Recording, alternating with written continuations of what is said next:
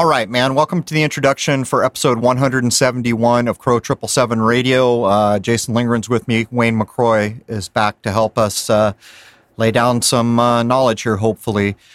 The 80s is the decade that changed everything. Uh, before the 80s, the world was mostly analog and a much different place to be than it was after the 80s. Technology and so many things changed in the 80s. In the United States, I was coming of age in the 80s. It was a party a party like we've never seen. And let me tell you something, that party came to a screeching halt at the end of the 80s in more ways than I can count. But uh, let's jump in and look at what became of us all in the 80s. And we're going to focus in on the 24 7 cycle of things. And to make the pun that I'm going to make in the title, it was in the mid 80s. We hit 88 miles per hour. Let's jump in with Jason and Wayne. Cheers. All right, man. Welcome to Crow Triple Seven Radio. This is episode 171. Jason Lindgren is with me, and Wayne McRoy is back to help break down some of the particulars about maybe one of the most important decades. We've done different shows on the 80s, um, but we're going to show some of the big changes in the world that came to be in the 80s. It's almost like if you were going to draw a decade driven line in the sand the 80s would be that. The 80s are what allow uh, the world as we see it now in a lot of different ways. And you've got to realize that the first real technology, and I'm talking digital, um, that all starts coming to be something that matters in the 80s. How we get our information, cable TV, all these things we take for granted now as everyday life. These things came online in the 80s. And we'll start by talking about CNN. But anyhow, welcome, Jason. Breaking news things are not what they seem to be. so we don't have much. I haven't really been anywhere. Um, so I don't think we have anything to mention there, but we did find out that we got accepted at one of the more important film festivals, the Rhode Island International Film Festival. Have you heard anything more on that? I haven't received any more information on it, but this is the third laurel that we have received from all the film festival submissions. So we're starting to look like we're a real film. Yeah, it's kind of kind of more than I expected. You know, Rhode Island is an offbeat state, so it didn't surprise me when you sent me the message. But apparently, uh, we're semi-finalists, whatever that means. Right. And truly, I guess you can say now you're an award-winning filmmaker. Uh, anything else here? Should we jump in? We are going to be doing a live stream with Richie from Boston, if we want to mention that. Right. Um, the censorship is so horrendous, and some, you know, many of the channels that we've seen around over the years, um, they're all in the same boat. Um, they're they're struggling along or struggling to gain any ground. Uh, we're going to stop in and talk with Richie or anyone else. By by the way, who is who's interested? Um, I think Richie is interested in showing some of the footage that I've shot as well. But I'm happy to go out just about anywhere to talk with folks. Uh, anything else, Jason? And just for everyone's information, this will be happening on Thursday. So check Richie's YouTube channel for the live stream setup. So the day this goes live, look for us with Richie. Yeah, this this episode will go live at about 10 a.m. or maybe a little before, and we'll be doing the live stream at 11. Anyhow, let's let's uh, let's get Wayne in here. Welcome, Wayne. Hi guys, good to be back. So we've got a little dance to do to lay down some pretty critical ideas um, about big things that happened in the 80s that really set the stage for what everyone is used to in the modern era of our world. Um, anything you want to say before we jump in, Wayne? I just think it's important for us to point out that one of the primary facets of this that we'll be discussing today is how, uh, in the mid 1980s, the, the whole idea of the concept of the 24 uh, hour news cycle uh, came into the mainstream in a big way. And that, you know, this is one of the tools that uh, the powers that be are using to uh, steer agendas. So uh, that's that's kind of where we're going with this. And, uh, you know, we'll take a look at just the how and why and when this all came about. Right. This is all factually based. And to put a fine point on that statement, I was alive I saw this happen. Um, we'll point out the events, the world events that put 24 hour news cycles permanently here. But let's go ahead and jump in, Jason. So, we're going to talk about CNN, the cable news network. that was founded in 1980 by billionaire philanthropist Ted Turner as well as 25 other original members. The initial investment into the network was $20 million. It is, of course, the first 24 hour news network, and it launched on June 1st, 1980 at 5 p.m. Eastern Standard Time. CNN is based out of Atlanta, Georgia. So this is kind of interesting, and people can actually go on YouTube and look up the first day's broadcast. And I remember this. People made fun of CNN at first, saying, You guys are crazy. Who's going to want to watch the news 24 7? And there's not even that much news in the world. So what will you broadcast? But that wasn't really the startup problems they had. Their anchors, and you can look these up on YouTube, they didn't appear to know what to do. Um, they had to be on the air nonstop, and there were all these set malfunctions and other things. And a lot of people were making fun of this idea, saying it'll never fly. Yeah, it definitely seemed like a losing proposition at first. Uh, when you when you watched uh, the early days uh, of CNN, it, it, was really kind of farcical, honestly. And it's it's no wonder that they were you know operating in a, a, position of debt from that time up until uh, the midpoint of the 1980s when things started to turn over. And we'll get to that later. Right. We will show the absolute line in the sand where struggling CNN became big buff CNN. Um, but go ahead, Jason. CNN launched several other spin off networks and established many well known shows, such as Larry King Live, Moneyline, and Crossfire. Some spin off networks include Headline News, CNN International, CNN Money, as well as several other networks that did not last. CNN also expanded its broadcast partnerships to over 900 affiliated local stations by establishing its own Newswire service, similar to PR Newswire, which is called CNN News Source. So, for people who are not that old that don't remember this era, it's hard to communicate what a stark departure this is from what everyone had been used to. Back in this era, there were three network channels. Cable was not everywhere as it is today by a long shot, and cable will not be everywhere for quite a while to come yet.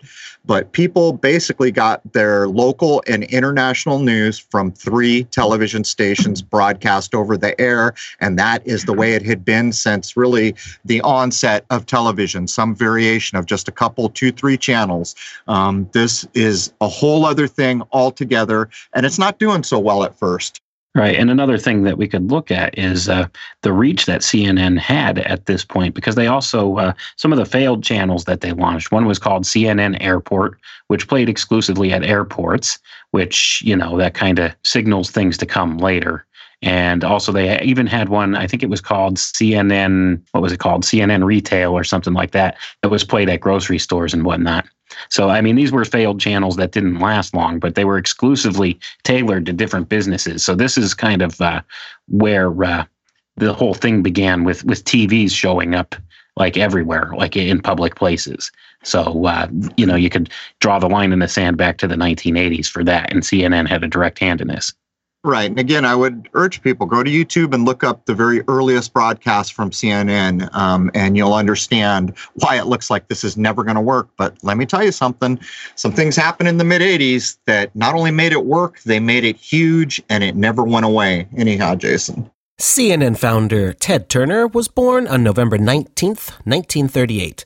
He has a net worth of $2.2 billion. He gave the United Nations a billion dollars to create the United Nations Foundation. He serves as a chairman of the board, as director of UN Foundation, co founded Nuclear Threat Initiative, and is co chairman.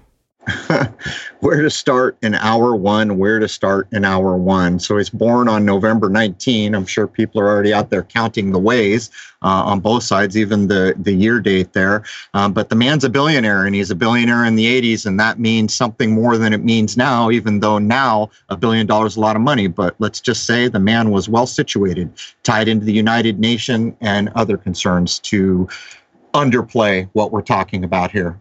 Right. His net worth is listed as being $2.2 billion, and you could play the numbers game there all day long, too.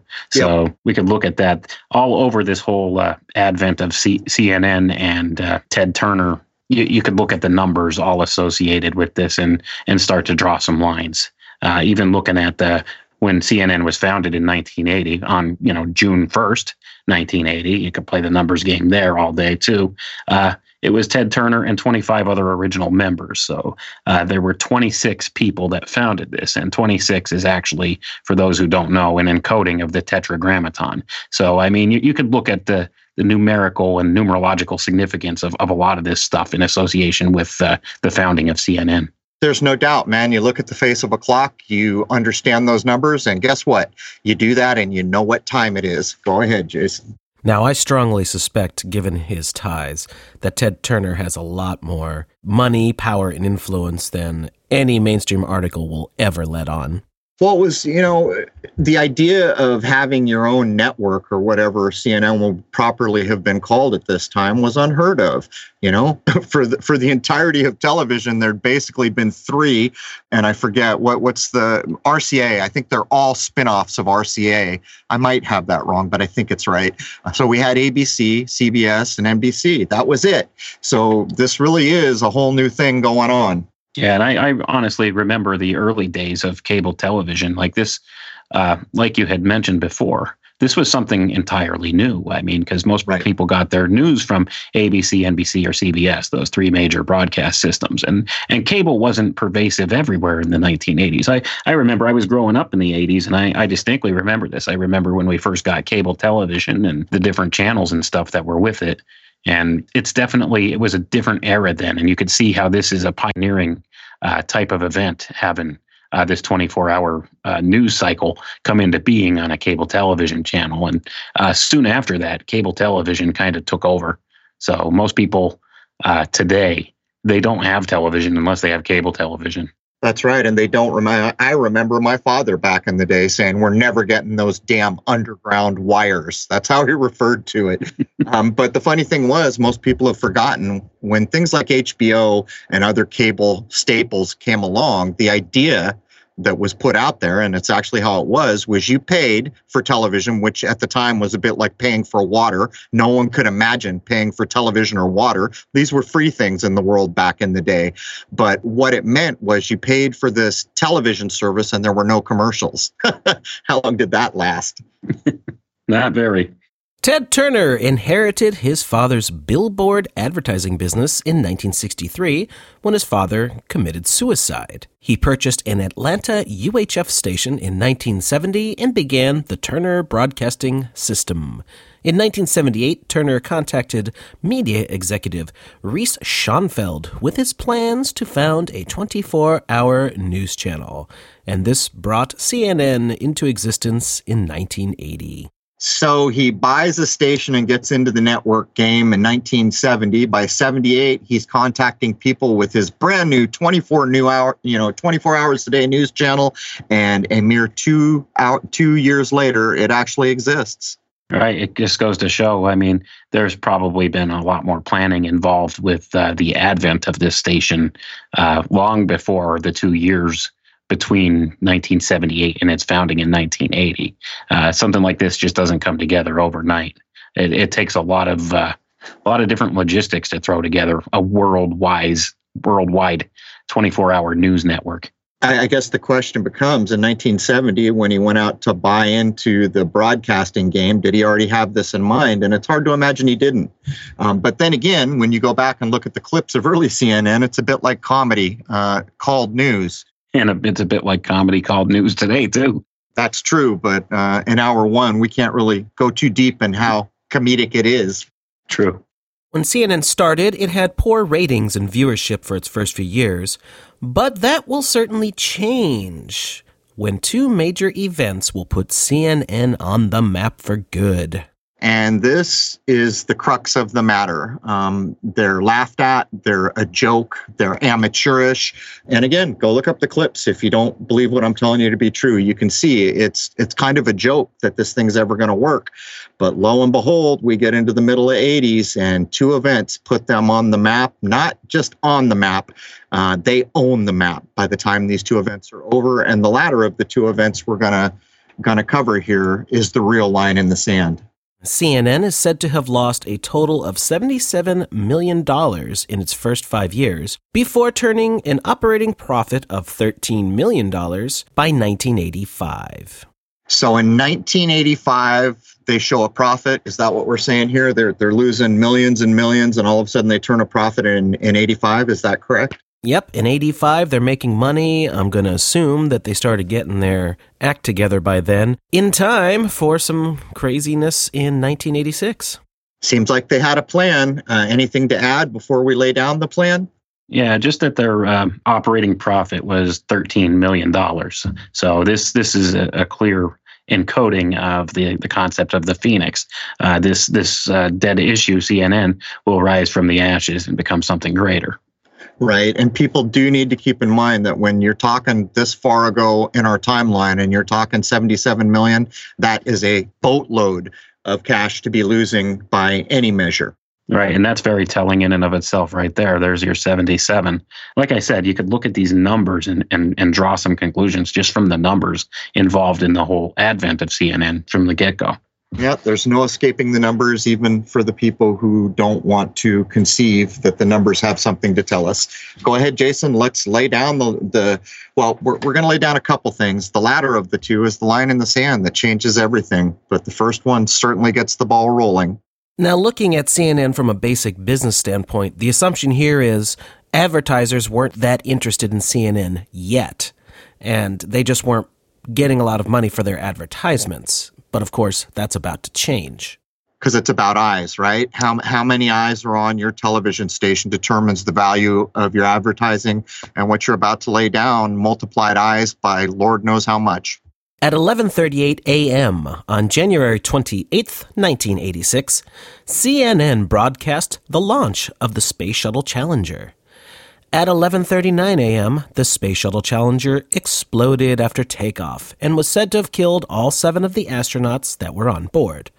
The most well-known member of the crew was Christa McAuliffe, a high school teacher from Concord, New Hampshire. This mission was stated as the first of the Teacher in Space project. In addition, it was supposed to observe Halley's Comet for 6 days. What did this mean? Many more people were watching this particular launch than usual. CNN was the only channel to give round the clock coverage and was the first big event to start the 24 hour news cycle being a normal thing in everyone's lives. Well, I'm glad you included the Halley's Comet idea in there. Um, comets are always associated with de- disaster. At one time, comets were apparently called disasters. Um, well, this was a disaster. CNN was the only one in position to cover it 24 7. And in fact, they did. And if I'm not mistaken, Jason, uh, this was broadcast in a lot of schoolrooms. But if I'm not mistaken, that was NASA TV that was behind that. Uh, what would you add, Wayne? I would add, I, I, think it's important to look at the the idea that uh, this this was broadcast to classrooms around the country live. This this is unprecedented. This is ne- was something that never happened before, and I don't believe it's happened since. Uh, and with the exception of maybe uh, the event of 9/11 on the day of 9/11, but uh, this this set a whole new precedent. Like I remember I, I was uh, I was in fifth grade at the time that this happened, and I remember watching it live on TV. And in fact, they uh, they let us go home early that day because of the disaster. That they did because we're from the same school district. Yeah, you remember that, Jason? Yeah. Yeah, it's crazy. I remember going home and sitting in front of the television, watching it over and over and over again. And of course, my naive child mind was wondering if they might be okay, if there was any possibility of that. But in my heart, I knew that, well, what they're presenting to us is certainly not good. So, in right. some, eh, yeah, in some ways, this event, the Challenger, uh, what's now called the Challenger disaster. Remember what I said about comets? Think about it.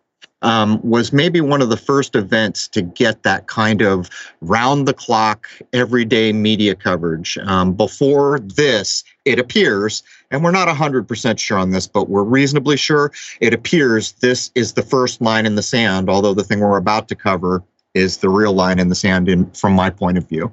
Now, the big thing to point out here is, of course, you had how many children watching this for the first Teacher in Space mission of the NASA Space Shuttle Challenger? Right. Come on, man. what could that possibly have done to all these tiny minds? I mean, as we just said, Wayne and I both watched it. We watched it in school. They sent us home in respect for what the events are portraying. Although, of course, we can go into other things should we need to. But what trauma was delivered upon how many, I don't even know, tens of thousands of minds, little minds that would have been watching this? What did that tell you as a child that you would carry forward with you for the rest of your life? Right. It's a stark difference between how it used to be. Something supposedly bad like this happens, and before these 24 7 news cycles, uh, it would have been on the evening news. That would have been the extent of the coverage. But now it's something altogether different. It's being broadcast in classrooms and it's being broadcast around the clock. So the trauma is amplified many, many times. And I'll say it one more time. Back in the day, supposedly comets were called disasters disaster. Comets are always associated with terrible things, almost always. And so now when we remember this event, what do we call it? We call it the challenge Challenger disaster. I mean, what, what right. more do we need to say here? Another thing we could probably look at with this, I don't know if you want to put this in hour one or not, but uh, you could you could clearly draw the lines of intent with this Challenger disaster simply by looking back at the old uh, axiom: uh, a Columbian enterprise to endeavor for the discovery of Atlantis, and all challengers will be destroyed. And I believe that comes from Virgil, if I'm not mistaken. And so, this is where uh, where they named the space shuttles from, and you could clearly see uh, the encoding in this event so let's just run it. Anyone who wants to look it up can, but basically what Wayne just did is he ran down the name of every space shuttle. Go ahead and read it one more time and we'll move on. That is a Columbian enterprise for the endeavor of the discovery of Atlantis, and all challengers will be destroyed. So that's about as much of a line we can draw in hour one. Let's go ahead and get to the line in the sand, Jason. Yes, we have a second event that really helped cement CNN to be what it is now. Jessica McClure Morales, who was born on March 26, 1986.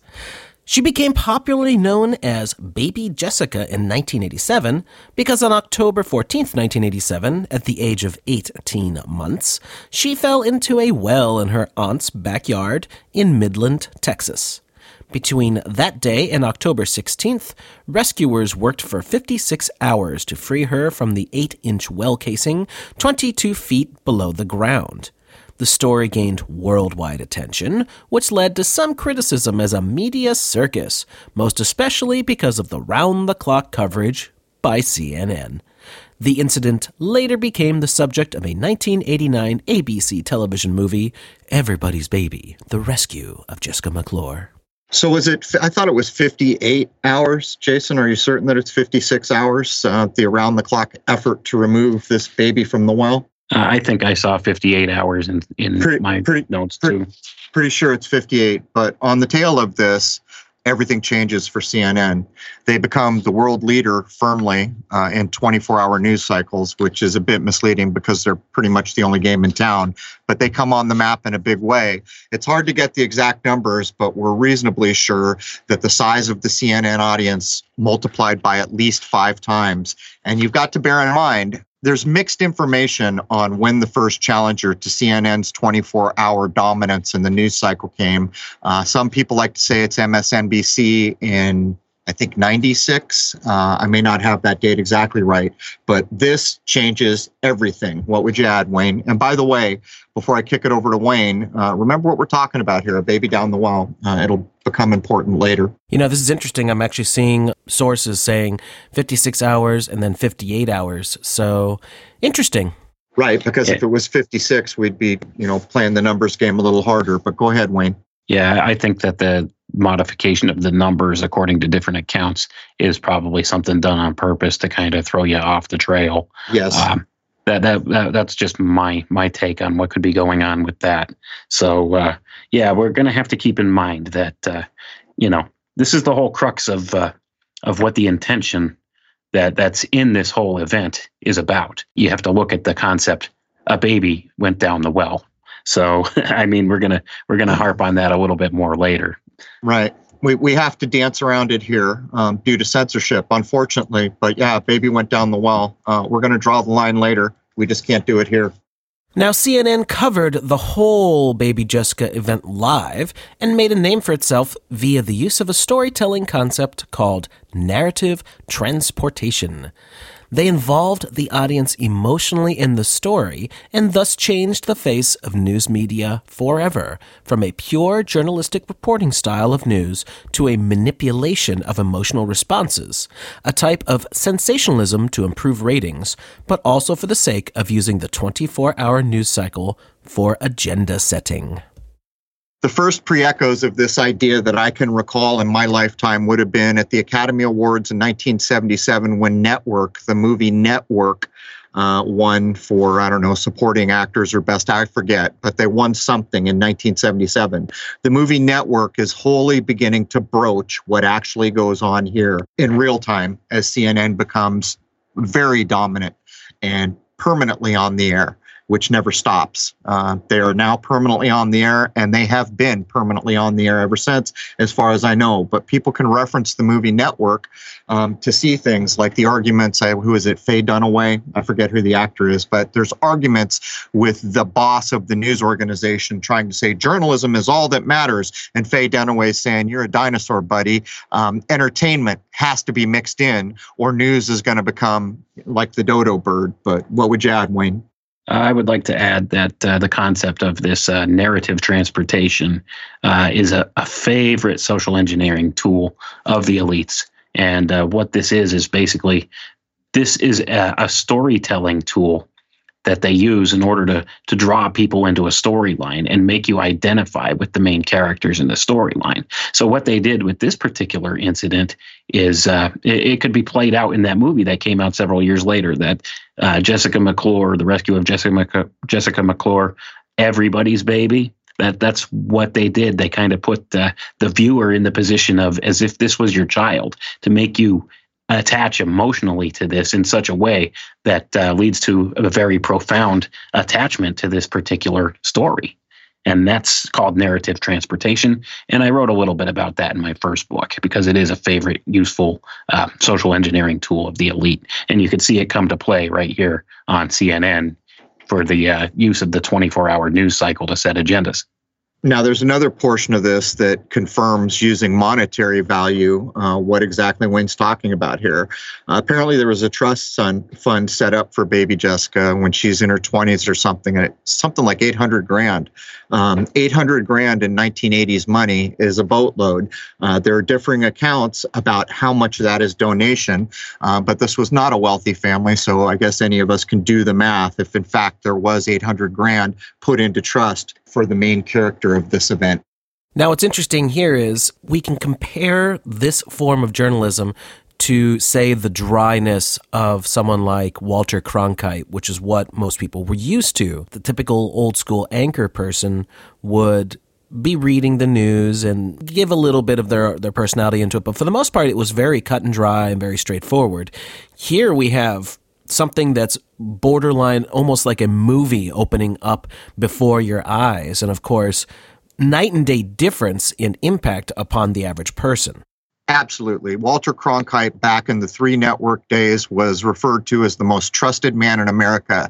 In the minds of most people that I knew at the time, the idea of journalism was like the idea of free speech, it was something that didn't get screwed with. People were serious about these ideas in this country.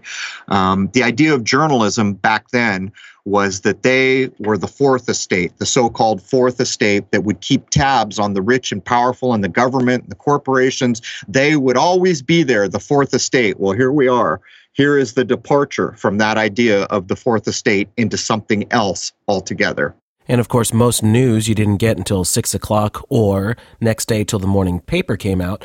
The, uh, the only way things would get to people would be a breaking news story across the radio or the television, but that's not necessarily going to get to everybody, at least not immediately there's a big difference between being exposed to some news, real or not, for 10, 15 minutes uh, and having it blasted at you 24 7. There's a stark difference between those two things. And before this came to be, um, the, the first thing I said there was correct. You know, you might see it in the paper. What's that, a five minute read? You might catch it as a portion of a half an hour newscast. What's that, 10 minutes maybe? Um, stark stark difference. There's there's the line in the sand, and we'll get back to why it matters later.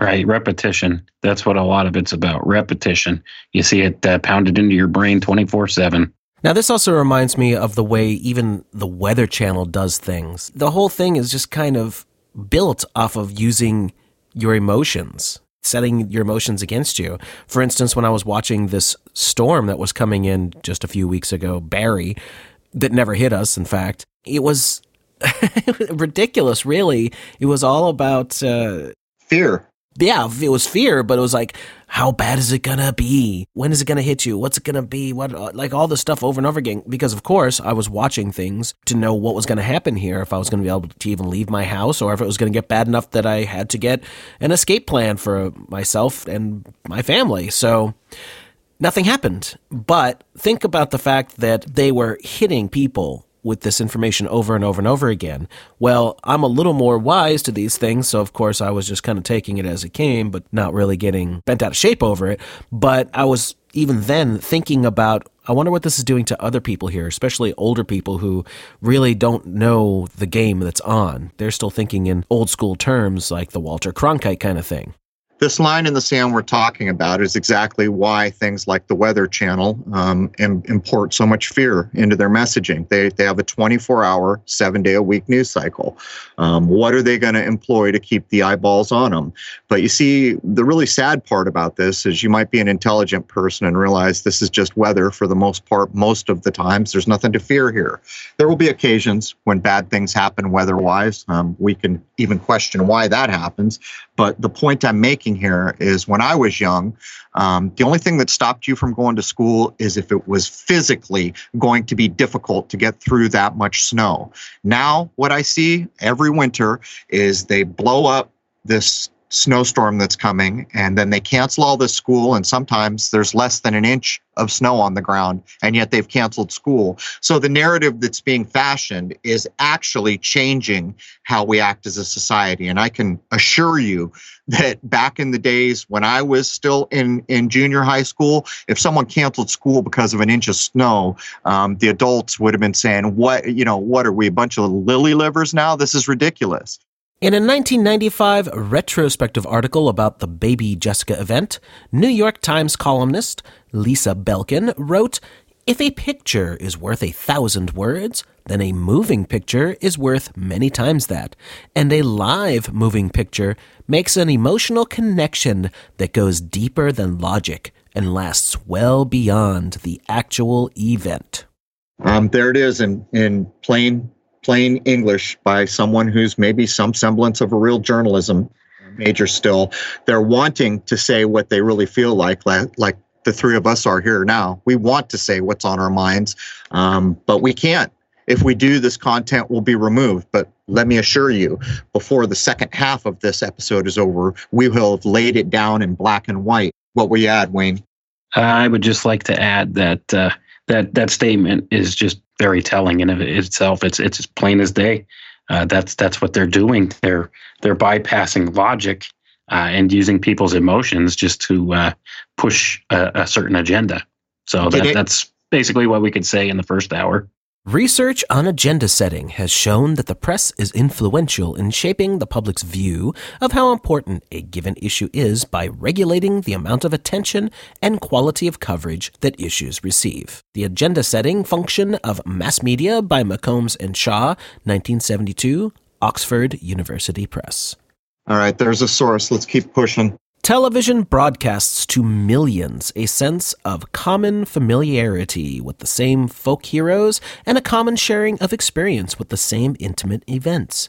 This standardization of experiences and values may have far reaching effects on individuals and the society's capacity to tolerate deviance from cultural norms. American Television, a brief survey of research findings, Journal of Social Issues, 1962 by Leo Bogart. in a way, it's no different than so much of what we uh, see covered about video games. Um, how violence is just so prevalent in video games. And so the idea of death or killing, which used to be not very seen very often in a normal lifetime, not too, too long ago, is now just saturated to the point where it becomes commonplace. So killing someone with with a gun or a headshot in a video game is done so often, the idea of death is then perverted into something that's just normal, um, and that's kind of the same idea that we're talking about here. You want to add something quickly, Wayne? No, I think you're spot on with your assessment there. This this is exactly what's going on with this.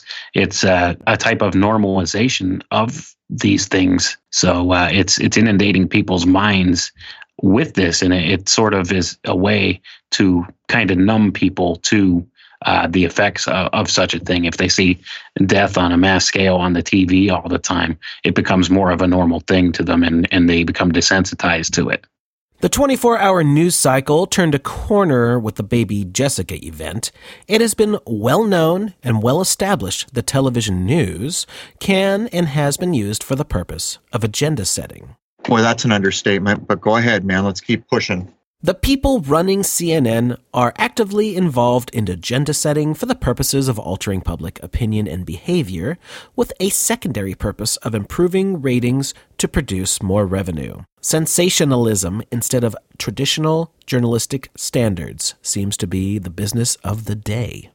And one of the first things uh, in popular American culture that starts to hint at this again is 1977, might be 76, uh, a movie called Network. This is really the first time the public is faced with an idea that journalism is not what you expect and uh, know it to be or think you know it to be. Um, and this is the outcome. Uh, this this event that we're harping on here, we're harping on it for a reason. We'll get to that. The misnamed Persian Gulf War, which lasted from August 2nd, 1990 until February 28th, 1991, is the next big event that solidified CNN's lead in the 24 hour news cycle.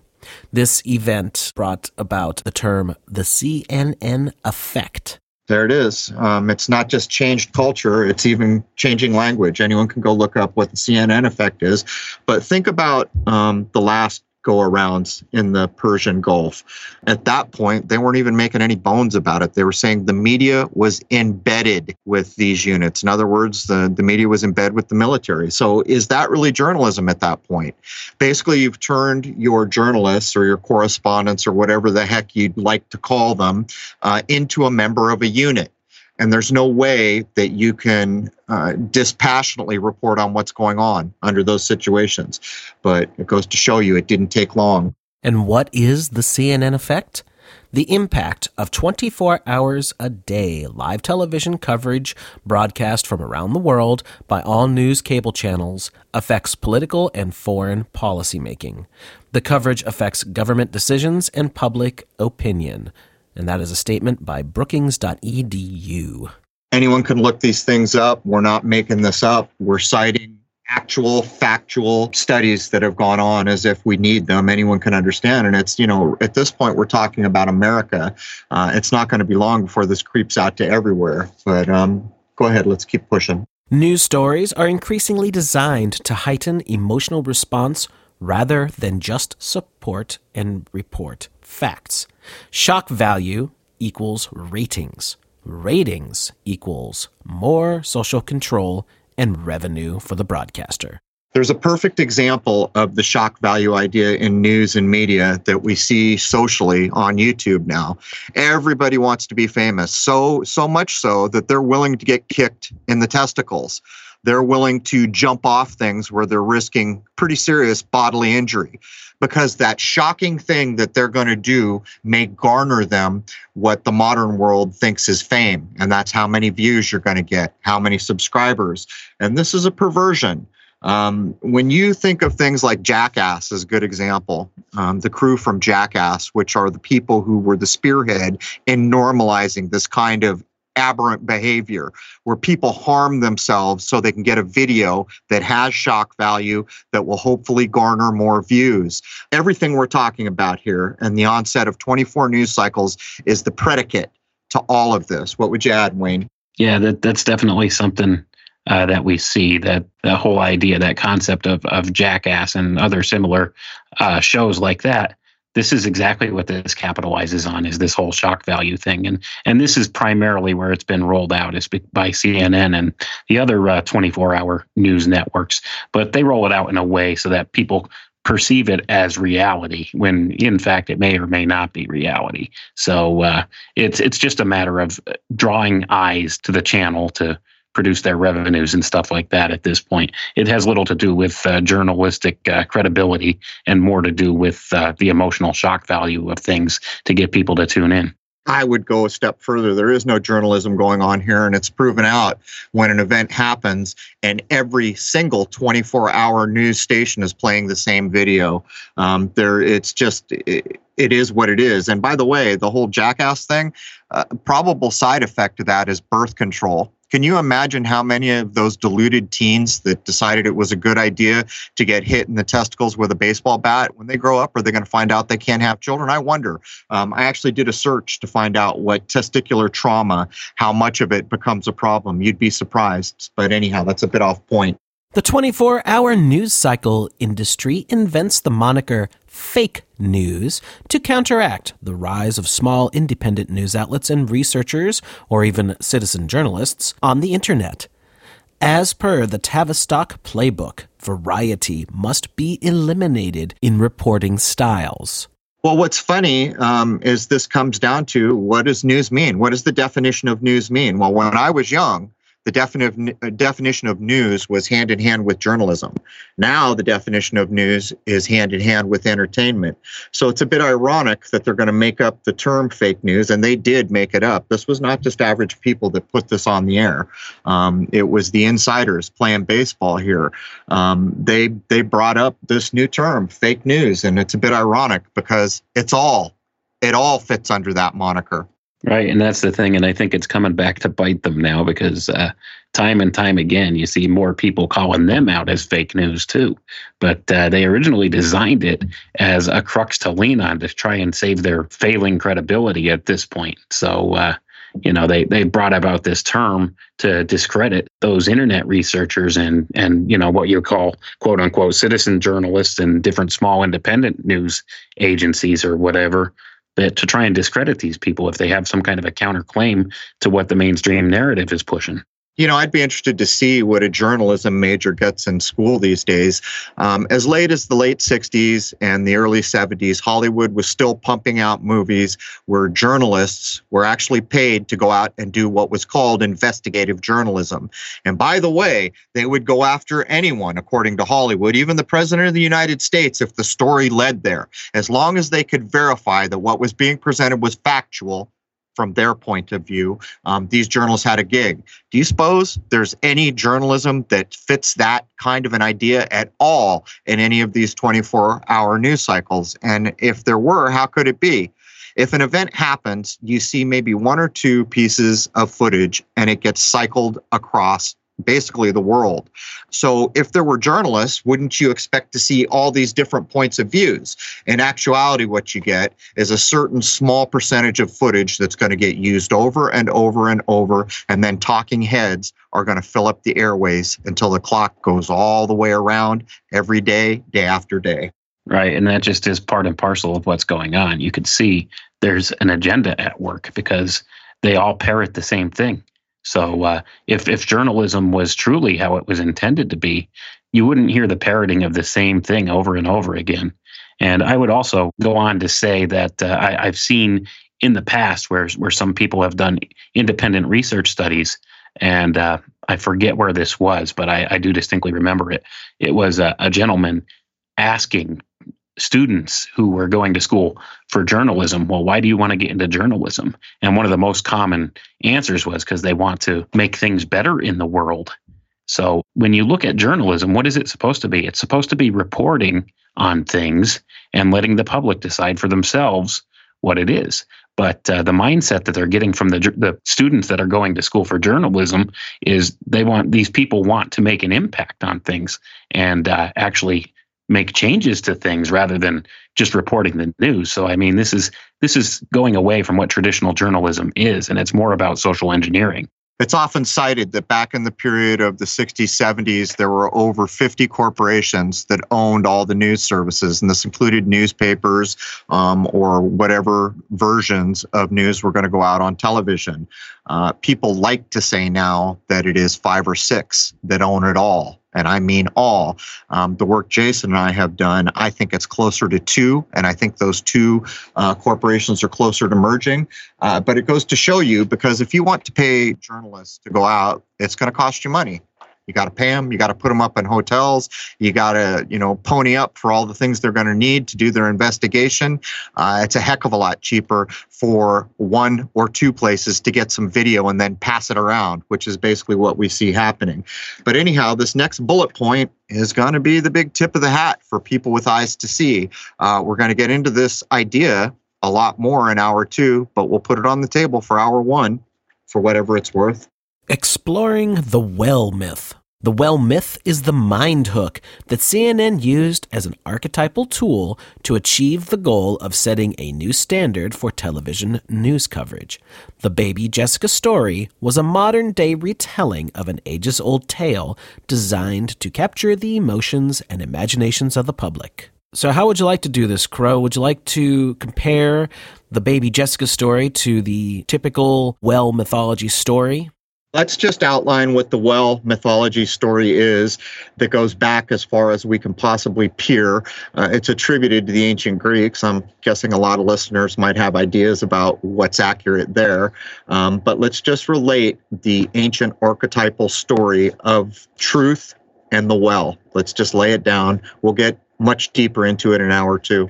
So we have Aesop's Fables 531.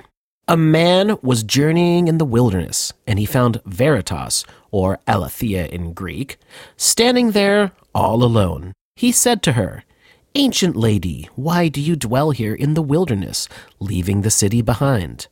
From the great depths of her wisdom, Veritas replied, Among the people of old, lies were found among only a few, but now they have spread throughout all of human society. This story denotes two important facts. First, that the older ways were truer and better, and second, there is no lie in nature, as Veritas dwelt in the wilderness. Let's cut this up a little more cleanly um, for people. Yeah, that's not um, a clean delineation. Yeah. Right one of the things um, that if you try veritas is the goddess supposed goddess it's just an aspect of nature but the old greek veritas or aletheia depending on whether you want to look at the Romanization or the supposed original in Greek, is truth. It's what it is. Basically, what happens is Prometheus is fashioning truth from clay. He's making a goddess. Um, he steps away for a little while.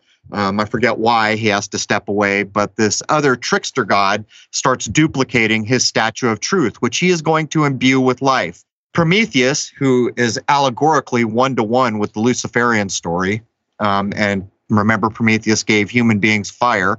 Um, he comes back before the other trickster god completes his duplicate of truth.